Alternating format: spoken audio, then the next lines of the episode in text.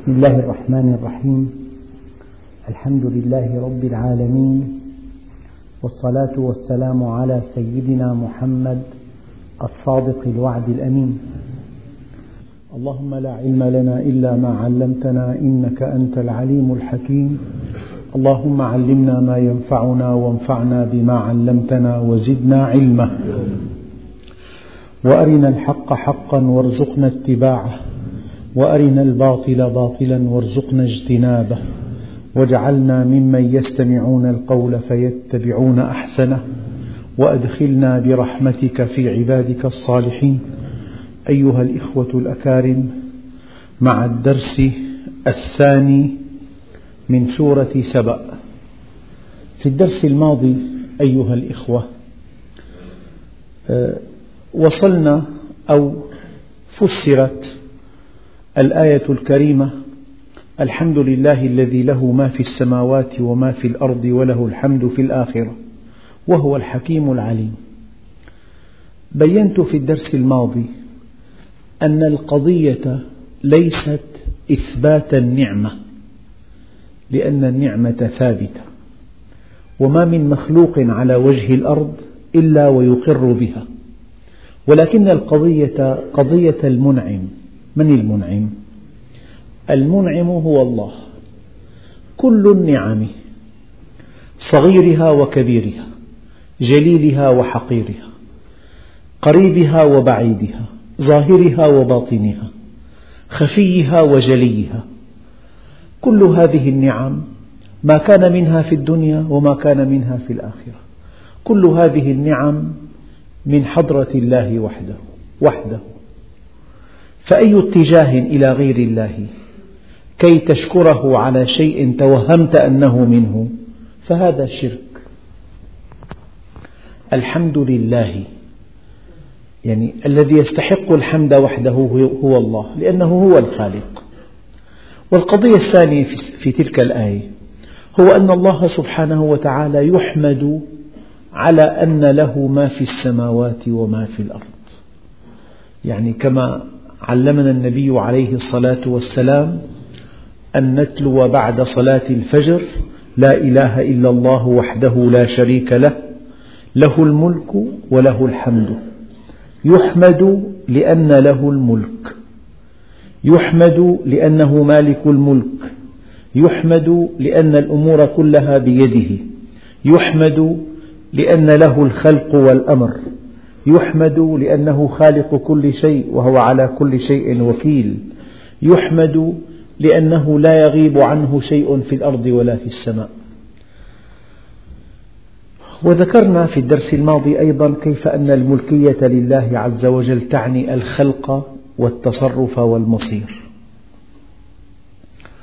وبينت أيضا أن الحمد لله الذي له ما في السماوات والأرض في الدنيا، وأن الحمد لله الذي له كل شيء في الآخرة، فهو مالك يوم الدين، مالك الدنيا والدين، مالك الدنيا والآخرة، مالك دار الفناء ودار البقاء، مالك دار العمل ودار الجزاء. يعني سبحان الله، كيف ينصرف الإنسان إلى غير الله؟ مالك الدنيا ومالك الآخرة، مالك كل شيء وهو يحمد على ملكه، وله الحمد في الآخرة وهو الحكيم الخبير. وبينت أيضا أن الله سبحانه وتعالى إذا كافأ المحسن في الدنيا فهي مكافأة تشجيعية لبقية المحسنين، وإذا عاقب المسيء في الدنيا فهو عقاب ردعي لبقية المسيئين. أما الحساب الكامل، أما وفاء الحساب التام يوم القيامة: وإنما توفون أجوركم يوم القيامة. الحساب الكامل، الرصيد، الحساب الحقيقي يوم القيامة. لماذا؟ لأنك إن رأيت محسنا قد كافأه الله فربما رأيت محسنا أخر الله له المكافأة إلى وقت آخر. فلئلا تتخذ من الدنيا دار جزاء، الله عز وجل جعلها دار عمل ودار ابتلاء. قد تجد مسيئا في أعلى درجات الشأن والغنى والقوة، فلا ينبغي إذا رأيت مسيئا يزداد علوا في الأرض ومحسنا مغمورا، لا ينبغي أن تحملك هذه الموازنة على أن تشك في وعد الله ووعيده. حقيقة الدنيا هي دار ابتلاء، وحقيقة الآخرة هي دار جزاء. وإذا كافأ الله المحسن في الدنيا فهي مكافأة تشجيعية لبقية المحسنين، وإذا عاقب المسيء في الدنيا فهو عقاب ردعي لبقية المسيئين. لكن الجزاء الحقيقي هو في الآخرة. لذلك ما أخذت الدنيا من الآخرة إلا كما يأخذ المخيط إذا غمس في مياه البحر. لهوانها على الله ورضاعة شأنها عند الله ما أرادها الله عز وجل أن تكون مكافأة للمؤمن ولا أن تكون عقابا للكافر. ربما كانت الدنيا جنة الكافر وكانت الدنيا سجن المؤمن، لهوانها على الله. ما دامت الدنيا ليست جزاء للمؤمن وليست عقابا للكافر، لو أن الدنيا تعدل عند الله جناح بعوضة ما سقى الكافر منها شربة ماء.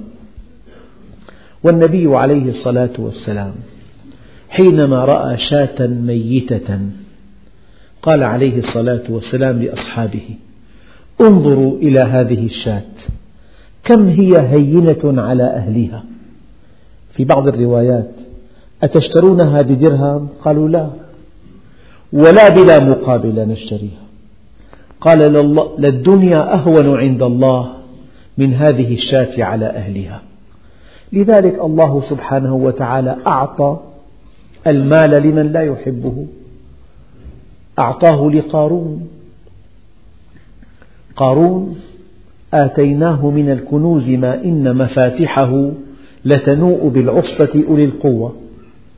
يعني إذا بلغت أن فلان معه كذا أمواله كثيرة موزعة في أرجاء العالم، بيته فخم، مركبته فخمة، يعني المال عنده كالتراب، إياك أن يتوارد إليك أن فلانا له شأنه عند الله،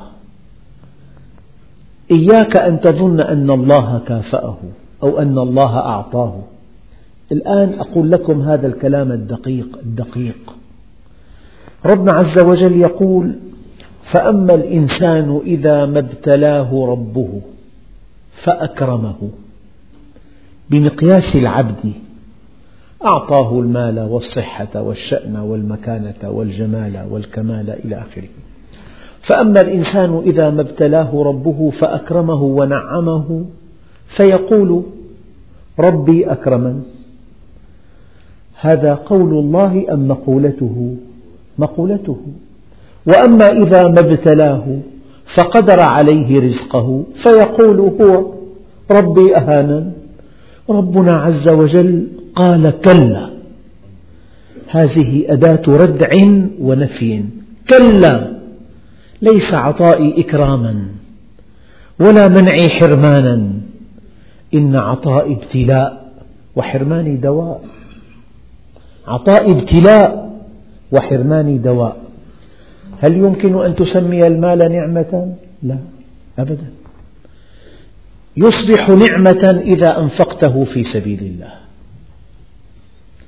المال في الأصل ابتلاء، فإذا أحسنت إنفاقه في سبيل الله انقلب من ابتلاء إلى نعمة. هل تعد الزوجة نعمة؟ لا، إنما هي ابتلاء. فإذا دللتها على الله وحملتها على طاعة الله انقلبت من ابتلاء إلى نعمة. هل تعد المكانة العلية نعمة؟ لا، إنها ابتلاء. فإذا سخرت هذا الشأن العالي لخدمة أهل الحق انقلبت نعمة الجاه أو انقلب الجاه الذي كان ابتلاء إلى نعمة. يجب أن تعلم علم اليقين أيها الأخ الكريم أنه ما من شيء أعطاك الله إياه لا يسمى نعمة أبدا، يسمى ابتلاء. فإذا سخرته للآخرة لقوله تعالى وابتغ فيما آتاك الله الدار الآخرة، آية واضحة وضوح الشمس. يجب أن تسخر صحتك لطاعات الله عز وجل، قوتك لخدمة الضعيف، ذكاءك لمعرفة الله، علمك لنشر الهدى، وقتك الفارغ لخدمة الخلق. أي شيء آتاك الله إياه ينبغي أن تسخره للدار الآخرة، والدليل قوله تعالى وابتغ فيما آتاك الله الدار الآخرة ولا تنس نصيبك من الدنيا. يعني قد يقول قائل يا أخي لا بد من أن نأكل ونشرب ونتنزه ونأخذ بعض حظوظنا، وقد يقول قائل لا تنس نصيبك من الدنيا. نقول لطالب ذهب إلى بلد غربي ليدرس وليعود بالدكتوراه، نقول له حين الوداع أي يا فلان إياك أن تنسى المهمة التي ذهبت من أجلها، إياك أن تلهو مع من يلهو، إياك أن تنغمس في الملذات، إياك أن تنسى أنك طالب علم، إياك أن تنسى أن الناس ينتظرون عودتك. هي معنى ولا تنس نصيبك من الدنيا، أنت في الدنيا لك مهمة كبيرة، إياك أن تنسى هذه المهمة. لذلك وابتغ فيما آتاك الله الدار الآخرة. فأما الإنسان إذا ما ابتلاه ربه فأكرمه ونعمه فيقول هو، هذه مقولته ربي أكرمن. وأما إذا ما ابتلاه فقدر عليه رزقه فيقول هو ربي أهانن. كلا، ليس هذا صحيحا ولا هذا صحيحا. ليس عطائي تكريما وليس منعي حرمانا، لا، إنما عطائي ابتلاء وحرماني دواء. كلا، أداة ردع ونفي. فلذلك ربنا عز وجل يقول وله الحمد في الآخرة وهو الحكيم الخبير. مرة ثانية، أسماء الله الحسنى كثيرة، لكن كأن هذه الأسماء تتمحور حول وحدات.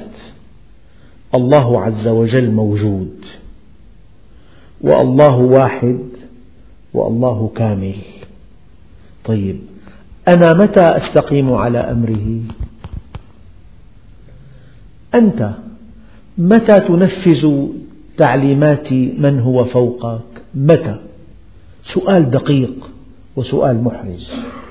متى تنفذ التعليمات التي جاءتك ممن هو فوقك؟ في حالة واحدة أو في حالتين. في حالتين لا بد من أن تجتمعا. الحالة الأولى، إذا علمت أنك إذا خالفت هذه التعليمات فإن الذي أصدرها يعلم ذلك، وإذا علمت أنك إذا خالفتها فإن الذي فوقك يطولك وسوف يعاقبك. دقق في علاقاتك مع الناس. لن تأتمر بأمر ولن تنتهي عن نهي ولن تنفذ توجيها إلا إذا أيقنت أن الذي فوقك يعلم إذا خالفت هذا الأمر، وإذا خالفت هذا الأمر فلا بد من أن يوقع بك عذابا أو إيلاما أو عقوبة ثابتة. من هنا يقول الله عز وجل ما دمت تحمد الله على أن له ما في السماوات والأرض لا بد من أن تطيعه. ما معنى هذا الحمد؟ ما معنى هذا الحمد أن تحمده على أنه خلق السماوات والأرض؟ لا بد من تحرك نحوه. والدليل: قل إنما أنا بشر مثلكم يوحى إلي أنما إلهكم إله واحد فمن كان يرجو لقاء ربه فليعمل عملا صالحا. يعني إنسان يتعرف إلى الله ويقف في مكانه مكتوف اليدين، لا يتحرك نحوه، لا يبحث عن أمره، لا يتقرب إليه، هذا ادعاء. تعصي الإله وأنت تظهر حبه، ذاك لعمري في المقال بديع لو كان حبك صادقا لأطعته إن المحب لمن يحب يطيع. يعني مستحيل أن تتعرف إلى الله حق التعرف وأن تعصيه. أيها الإخوة الأكارم، إذا كان هناك انحراف، إذا كان هناك خروج عن أمر الله، يجب أن تعلم علم اليقين أنك لا تعرفه أو لا تعرفه المعرفة الكافية. لا تعرفه المعرفة الكافية. من أجل أن تطيعه يجب أن تعلم أن الله يعلم. من أجل أن تطيعه يجب أن تعلم أن الله يعلم. الله الذي خلق 7 سماوات ومن الأرض مثلهم يتنزل الأمر بينهم. الآن جاءت لام التعليل. خلق 7 سماوات وخلق الأرض وما فيها من 7 طبقات لتعلموا أن الله على كل شيء قدير وأن الله قد أحاط بكل شيء علما. من أجل أن تعلم، لأنك إذا علمت استقمت على أمر الله عز وجل. إن الآن مثل بسيط جدا، طفل صغير ولا أبالغ قد لا تزيد سنه عن 2 إذا أراد أن يفعل شيئا يغضب الأب، أول شيء ينظر إليه يراقبه. لاحظوا 2 عمره، 1.5 قبل أن يفعل شيئا يغضبك ينظر إليك أتراه؟ فإن كنت تراه امتنع، فإذا كنت غافلا عنه فعل. وكذا أخاه، بشرط أن تكون غافلا عنه. هذا الطفل الصغير بفطرته لا يقدم على مخالفتك إلا إذا علم أنك غافل عنه، فإذا علم أنك تراه يمتنع.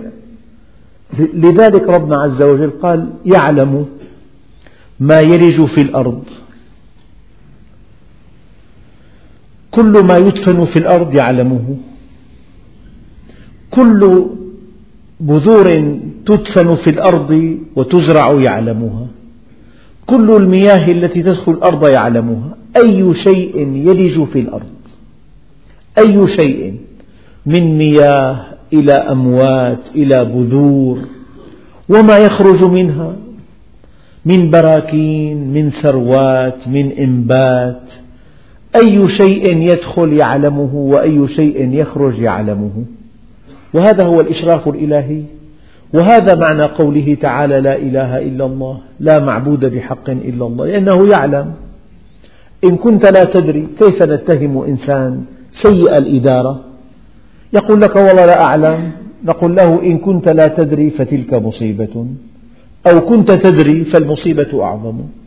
إذا كنت لا تعلم فهذه مصيبة، وإن كنت تعلم وبقيت مكتوف اليدين فهذه مصيبة أكبر.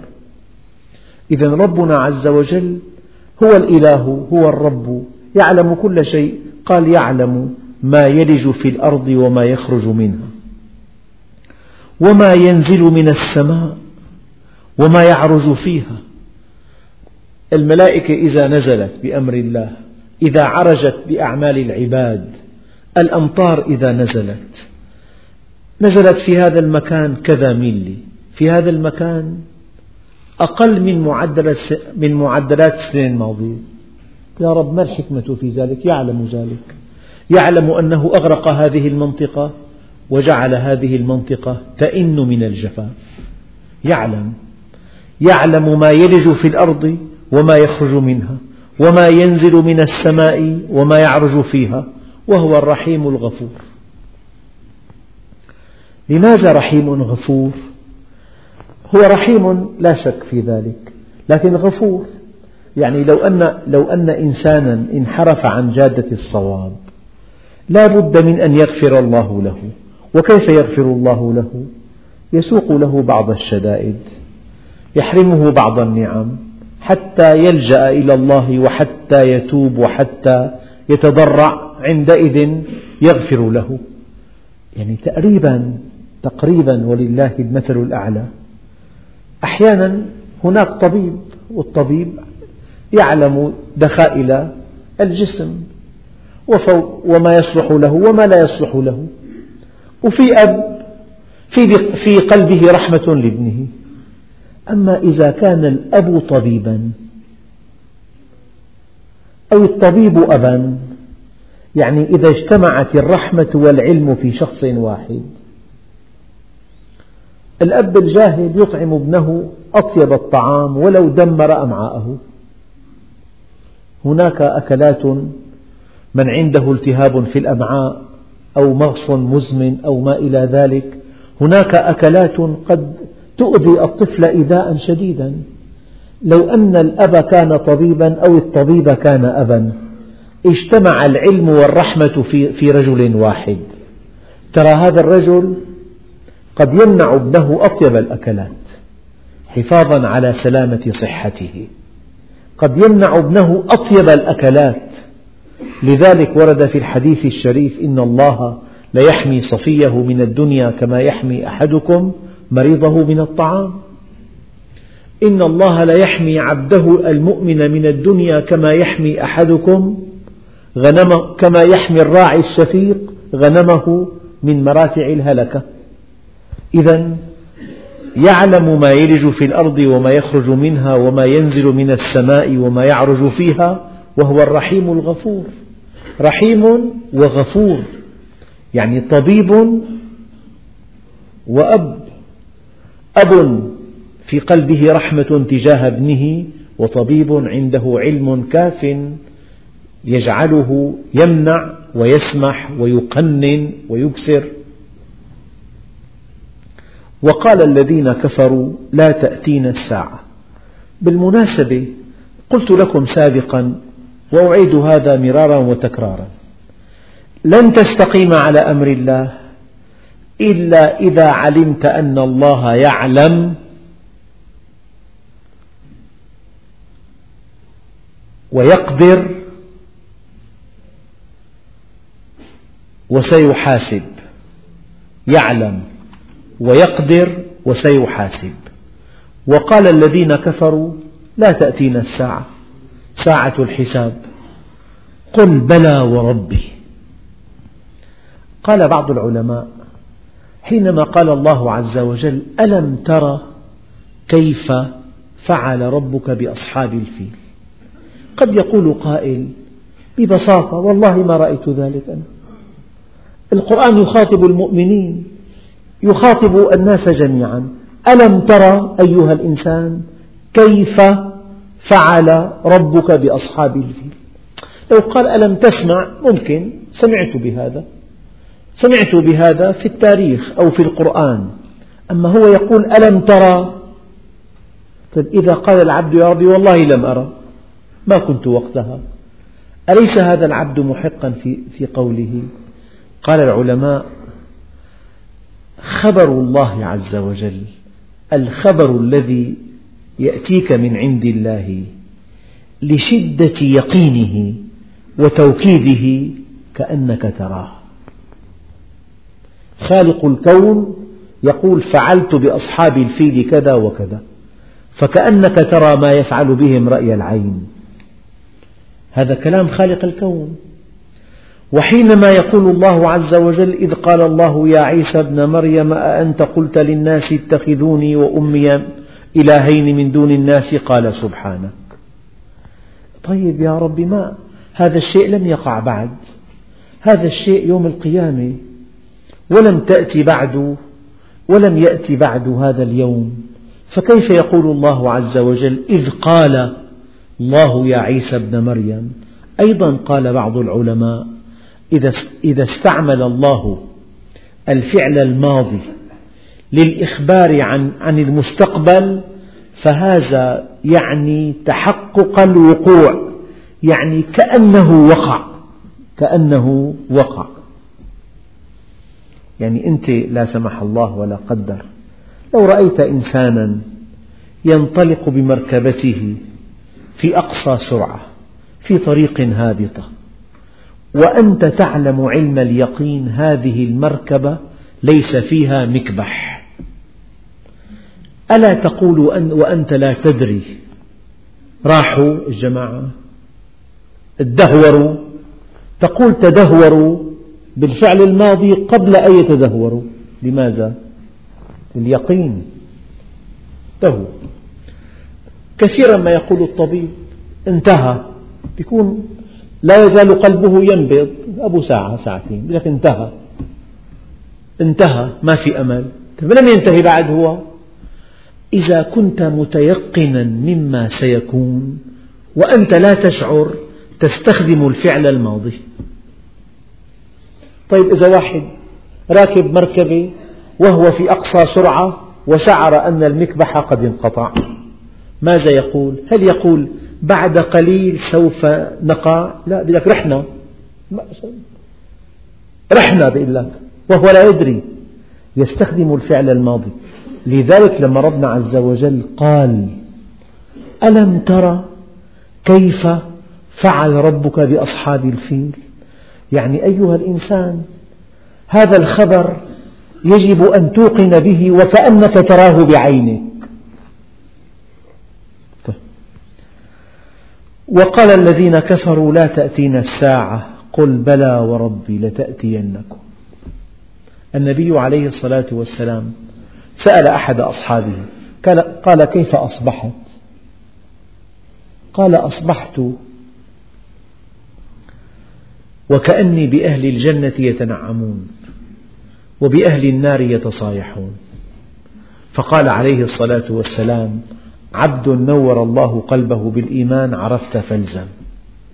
المعلم صاحب الخبرة العالية إذا رأى طالبا يتلهى في الدرس كلما كلفه بوظيفة جاء مقصرا فيها، المعلم اللي علم 40 سنة يقول لك كأنني أراه يبكي بعد حين، فهذا الطالب يسرح ويمرح ويمزح، فإذا جاء الامتحان ورسب وتلقى النتيجة صار يبكي. هذا البكاء رآه المعلم الخبير قبل حين. يؤيد هذا قوله تعالى إن الذين كفروا ينادون لمقت الله أكبر من مقتكم أنفسكم إذ تدعون إلى الإيمان فتكفرون. يعني أنتم الآن تمقتون أنفسكم وتضجون وتقرعون أنفسكم، لكن الله عز وجل حينما كان يدعوكم إلى الإيمان فتكفرون مقته لكم وقتها أشد من مقتكم بأنفسكم. هذا كله يأتي من الخبرة. فلذلك ربنا عز وجل قال وقال الذين كفروا لا تأتينا الساعة قل بلى وربي لتأتينكم عالم الغيب. فالإنسان لا يغرنك تقلب الذين كفروا في البلاد، متاع قليل ثم مأواهم جهنم وبئس المهاد. إن كنت مؤمنا صادقا ترى مصيرهم وهم في أوج نشاطهم، ترى مصيرهم وهم في أعلى درجات قوتهم، ترى مصيرهم وهم في أعلى درجات غناهم، ترى مصيرهم المحتوم المشؤوم الأسود وهم في أعلى درجات تألقهم. البطولة أن ترى الشيء قبل أن تصل إليه، هي البطولة أن تصل إلى الشيء بعقلك قبل أن تصل إليه بقدميك، هي البطولة دائما. من هو الإنسان؟ آتاه الله قوة تصور، فالذي يصل إلى ما سيكون قبل أن يكون، هذا التوفيق وهذا الذكاء. والآن الدول المتقدمة يقول لك تعيش عام 2000، بهيئوا المشكلات التي سوف تظهر بعد 20 عاما ويخططون لحل مشكلات لها. فلذلك أيها الإخوة الأكارم، وقال الذين كفروا لا تأتينا الساعة قل بلى وربي لتأتينكم عالم الغيب. عالم الغيب هو الذي يعلم حصولها ووقوعها وشدتها وهولها. لذلك يقول عليه الصلاة والسلام: يحشر الناس يوم القيامة حفاة عراة غرلا. فالسيدة عائشة يعني غرلا هكذا كما خلقهم الله عز وجل، قالت: يا رسول الله، يعني أيرى بعضنا بعضا يوم القيامة؟ يعني معقول؟ فقال عليه الصلاة والسلام: يا عائشة، الأمر أعظم من أن يعنيهم ذلك، لشدة الهول الأمر أفظع من أن يعنيهم ذلك. وحينما سألت السيدة عائشة رسول الله صلى الله عليه وسلم قالت: يا رسول الله، أيعرف بعضنا بعضا يوم القيامة؟ قال: نعم يا أم المؤمنين، إلا في 3 مواطن: عند الصراط، وعند الحشر، وإذا الصحف نشرت. إنني أستطيع أن أفعل ذلك، إنما أشكو مما أنت منه تشكين. هذا يوم عصيب، فذلك يومئذ يوم عسير، على الكافرين غير يسير. إن إلينا إيابهم ثم إن علينا حسابهم. البطولة، أنا مرة واحد استنصحني، له عمل يعني بإمكانه ببساطة أن يوقع الأذى بالناس، وهو مرهوب الجانب. قلت له: والله يا فلان، افعل ما تشاء. فاستغرب هذا الكلام مني: افعل ما تشاء، ولكنك إذا كنت بطلا تهيئ لله عز وجل عن كل فعل تفعله مع الناس جوابا مقنعا. لماذا فعلت مع فلان هكذا؟ يا ربي فعل كذا وكذا، مضبوط. لماذا فعلت مع فلان كذا وكذا؟ إذا كنت بطلا يجب أن تهيئ جوابا لله عز وجل عن كل شيء تفعله مع نفسك، مع أولادك، مع زوجتك، مع زبائنك، مع شركائك، مع جيرانك، مع الحيوانات. أنا هذا العصفور الذي يقتله الصياد للتسلية، عنده هواية الصيد، هواية صيد، يقتله لغير مأكلة، ليس جائعا، ليس على وشك الموت جوعا، لا، يذهب إلى البادية ليصطاد عشرات المئات من القطى ثم يتلفها في الطريق، لأنه ما عنده إمكانية أن يحتفظ بها أيام 3، لكنه مارس هواية الصيد. حدثني أحدهم قال: والله ذهبنا بسيارتين أو 3 وصدنا من القطى ما يزيد عن 2000 طائر، وكله تلف معنا في الطريق ورميناه في الطريق. فيقول هذا العصفور يوم القيامة يأتي وله دوي كدوي النحل، يقول: يا ربي سله لما قتلني، لما قتلني. هناك من الصيد ما هو محرم بإجماع العلماء، أقول بإجماع العلماء، يعني إذا اصطدت طائرا لغير مأكلة للتسلية لممارسة هواية الصيد فقط، لكن الله شرع الصيد إذا كنت مسافرا وأنت الإنسان المكرم، أنت الإنسان الذي كرمك الله عز وجل، إذا كنت على وشك الموت جوعا لك أن تصطاد وأن تأكل. أما أن تجعل من الصيد هواية وتسلية تتلف هذه الأرواح. طبعا العلماء قالوا: إنك تعذب هذا الحيوان بلا جدوى، وتتلف هذا، والحيوان مال تتلفه أنت بهذه الطريقة.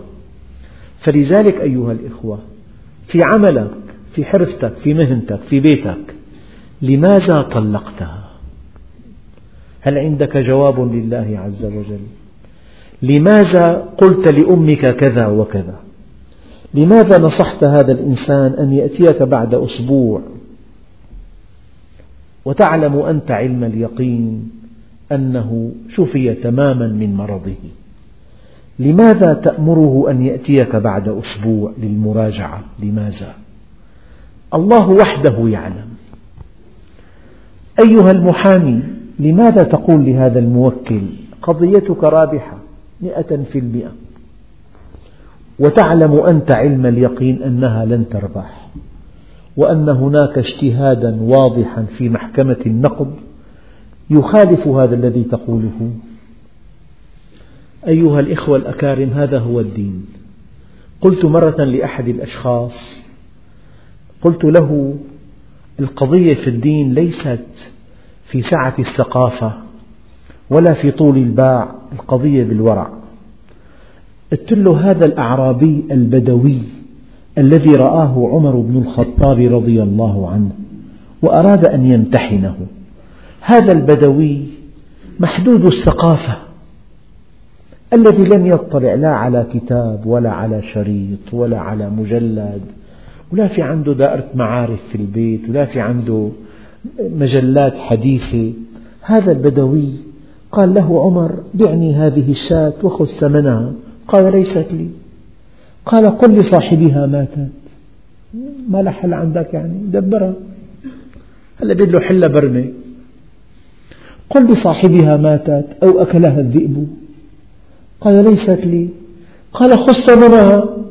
قال: والله إنني لفي أشد الحاجة إلى ثمنها، ولو قلت لصاحبها ماتت أو أكلها الذئب لصدقني، فإن عنده صادق أمين، ولكن أين الله؟ هذا البدوي الأعرابي، هذا الراعي، وضع يده على جوهر الدين. إذا ممكن تكون لحالك في خلوتك، وممكن تقع بمخالفة لا يراها أحد في الأرض، وأنت بينك وبين الله تقول: إني أخاف الله رب العالمين، فأنت مؤمن ورب الكعبة، ورب الكعبة أنت مؤمن، في خلوتك لا في جلوتك، وحدك. من لم يكن له ورع يصده عن معصية الله إذا خلا، لم يعبأ الله بشيء من عمله. ركعتان من ورع خير من 1000 ركعة من مخلط. فلازم أيها الإخوة، قبل أن تفعل شيئا، قبل أن تقول كلمة، قبل أن تقف هذا الموقف، قبل أن تغضب، قبل أن ترضى، قبل أن تصل، قبل أن تقطع، قبل أن تذهب إلى هذا المكان، قبل أن تسهر هذه السهرة، قبل أن تشترك في هذه النزهة، قبل أن تعقد هذا الاجتماع، قبل أن تزمجر على فلان، قبل أن تلين لفلان، يجب أن تهيئ لله جوابا، جواب لله عز وجل. إذا قال الله: يا عبدي لما فعلت هذا؟ ورد في بعض الأثر أن الله سبحانه وتعالى يقول لإنسان يوم القيامة: عبدي أعطيتك مالا فماذا صنعت فيه؟ سؤال كبير جدا. أعطيتك مالا والناس يموتون جوعا، ومعظم الناس لا يجد ما يأكله، معظم الناس ليس عنده غرفة يتزوج بها.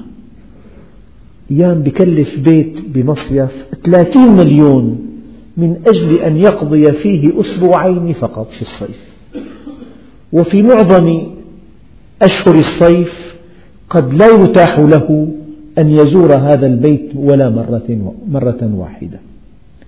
قال له: عبدي أعطيتك مالا فماذا صنعت فيه؟ بالآخرة ما في كذب. قال: يا رب لم أنفق منه شيئا مخافة الفقر على أولادي من بعدي. قال: ألم تعلم بأني أنا الرزاق ذو القوة المتين؟ إن الذي خشيته على أولادك من بعدك قد أنزلته بهم.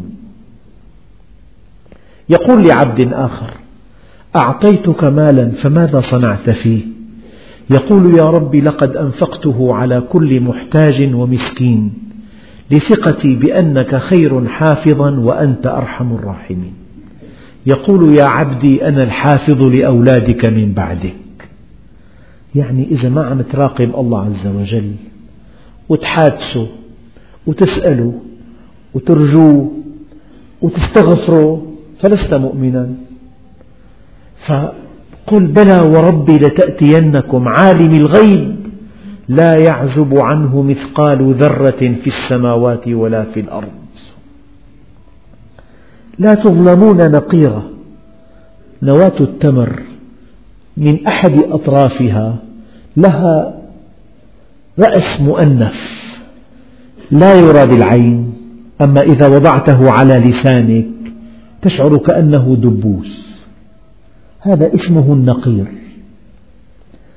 ونواة التمرة في الشق الذي على أحد طرفيها خيط رقيق، هذا ماذا يسمى؟ فتيل. ولنواة التمرة غشاء رقيق، هذا يسمى قطمير. فأنتم لا تظلمون نقيرا ولا تظلمون فتيلا ولا تظلمون من قطمير، لا غشاء النواة ولا الخيط بين الفلقتين ولا في نتوء هذه النواة. لا ظلم اليوم. قال يعلم عالم الغيب لا يعزب عنه مثقال ذرة في السماوات ولا في الأرض ولا أصغر من ذلك ولا أكبر إلا في كتاب مبين.